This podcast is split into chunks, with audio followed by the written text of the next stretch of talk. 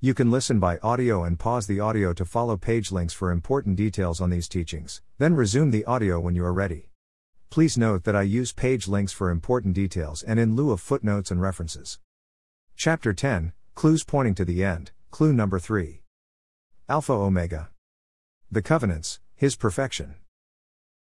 The necessary, albeit, slow steps to God's perfect design. The following blue text, on this page, is taken as an excerpt from the GotQuestions.org website. What is a covenant? The Bible speaks of seven different covenants, four of which, Abrahamic, Palestinian, Mosaic, Davidic, God made with the nation of Israel. Of those four, three are unconditional in nature, that is, regardless of Israel's obedience or disobedience, God still will fulfill these covenants with Israel. One of the covenants, the Mosaic covenant, is conditional in nature. That is, this covenant will bring either blessing or cursing depending on Israel's obedience or disobedience. Three of the covenants, Adamic, Noahic, New, are made between God and mankind in general, and are not limited to the nation of Israel. I. The Adamic covenant can be thought of in two parts A. The Edenic covenant, innocence, and B. The Adamic covenant, grace, Genesis 3 16 19. The Edenic covenant is found in Genesis 1 26 30, 2:16 to 17. The Edenic Covenant outlined man's responsibility toward creation and God's directive regarding the tree of the knowledge of good and evil. The Adamic covenant included the curses pronounced against mankind for the sin of Adam and Eve, as well as God's provision for that sin, Genesis 3:15. His purpose is his perfection. This explanation tells us about the Adamic covenant, but what we should be looking for is the purpose of the covenant, that is, where this covenant takes us, in time. God is moving all of His creation, the heavens, the earth, all the inhabitants, and all of humankind toward perfection. We should ask ourselves why does God need to enact seven covenants? Is He fickle? Did men and women outthink or outsmart God, so He would need to amend each previous covenant as a response? No, to each of those questions. Each covenant is a step toward God's perfection. It is God's design, as described in Matthew 5:48, for us to be perfect, teleio, even as he is perfect, teleos.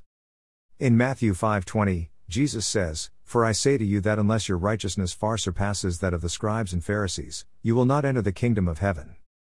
Again, 1 Corinthians 13:9 tells us, "For we know in part and prophesy in part." Verse 10, "But when the perfect, teleos, comes, the partial will be done away with.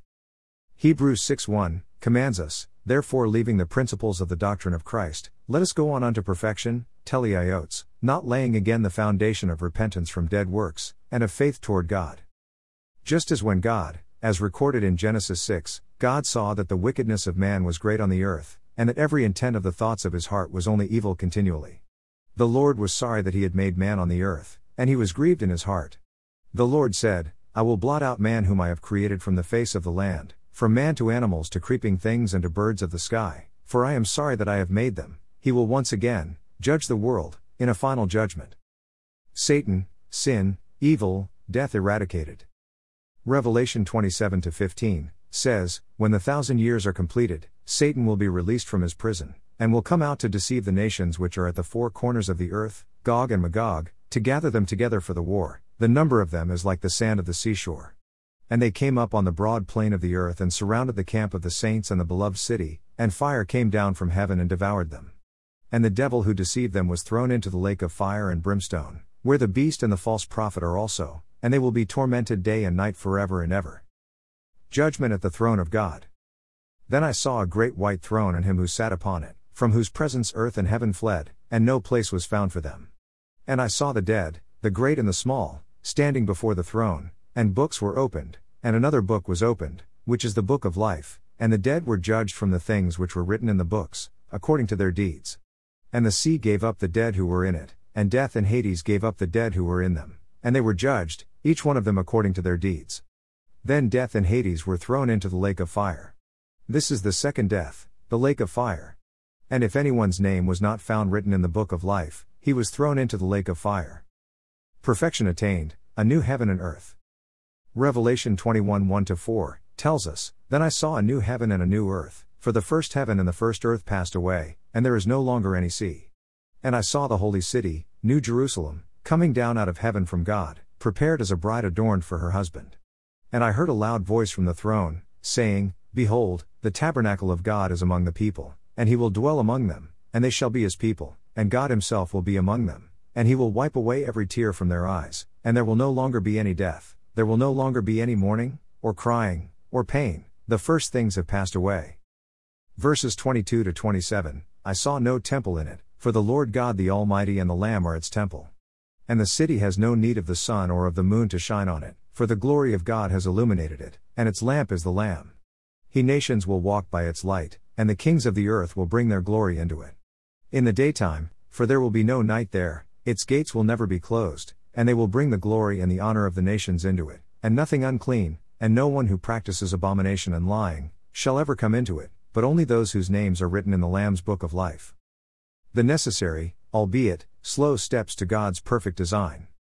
It was because God had created mankind with the power of choice, with a free will and because God created man with a dubious character, Genesis 1:27, the Adamic covenant was the first necessary, albeit slow step toward perfection.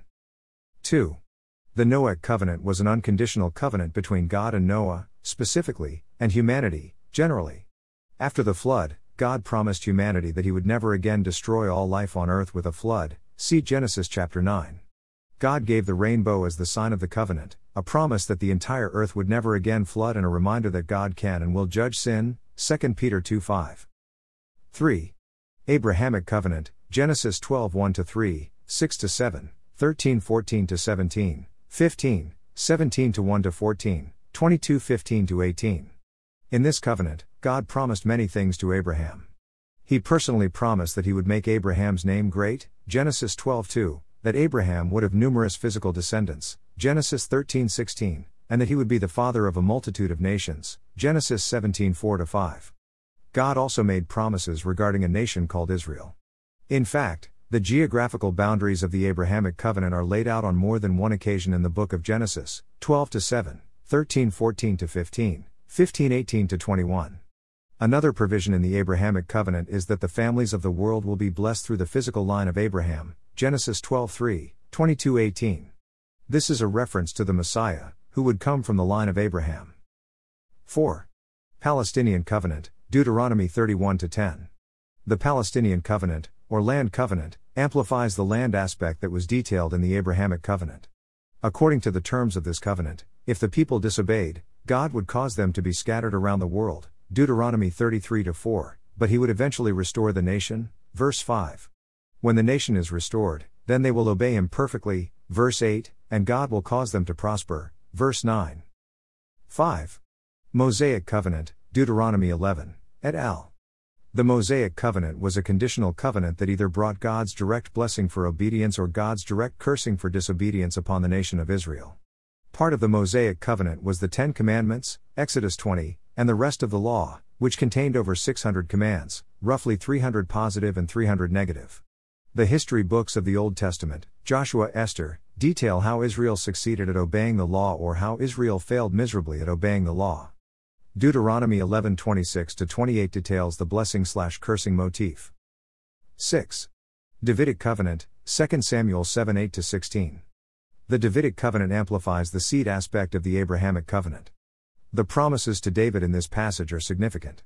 God promised that David's lineage would last forever and that his kingdom would never pass away permanently. Verse 16. Obviously, the Davidic throne has not been in place at all times. There will be a time, however, when someone from the line of David will again sit on the throne and rule as king. This future king is Jesus, Luke 1:32 33. 7. New Covenant, Jeremiah 31 31 34. The new covenant is a covenant made first with the nation of Israel and, ultimately, with all mankind. In the new covenant, God promises to forgive sin, and there will be a universal knowledge of the Lord. Jesus Christ came to fulfill the law of Moses, Matthew 5:17, and create a new covenant between God and his people. Now that we are under the new covenant, both Jews and Gentiles can be free from the penalty of the law. We are now given the opportunity to receive salvation as a free gift, Ephesians 2 8 9. It is through this final covenant in Christ that we find these words, therefore, if anyone is in Christ, this person is a new creation. The old things passed away, behold, new things have come. 2 Corinthians 5:17. In addition to the historical timeline chart, I have added a presentation named the Alpha and Omega, which is a brief outline and overview of some of the important biblical events we have discussed in chronological order. These add to our base of clues and strengthen our understanding of the timeline that leads us to the end of the age. Go to the previous chapter here. The next chapter, the premillennial pre wrath rapture. Go here for the entire book, The Journey Toward Perfection, God's Ultimate Plan. If you understand the purpose of God's progressive covenants as described in the Bible, you will begin to understand that we are in the final days of the final week before Jesus returns, ushering in the great and terrible day of the Lord.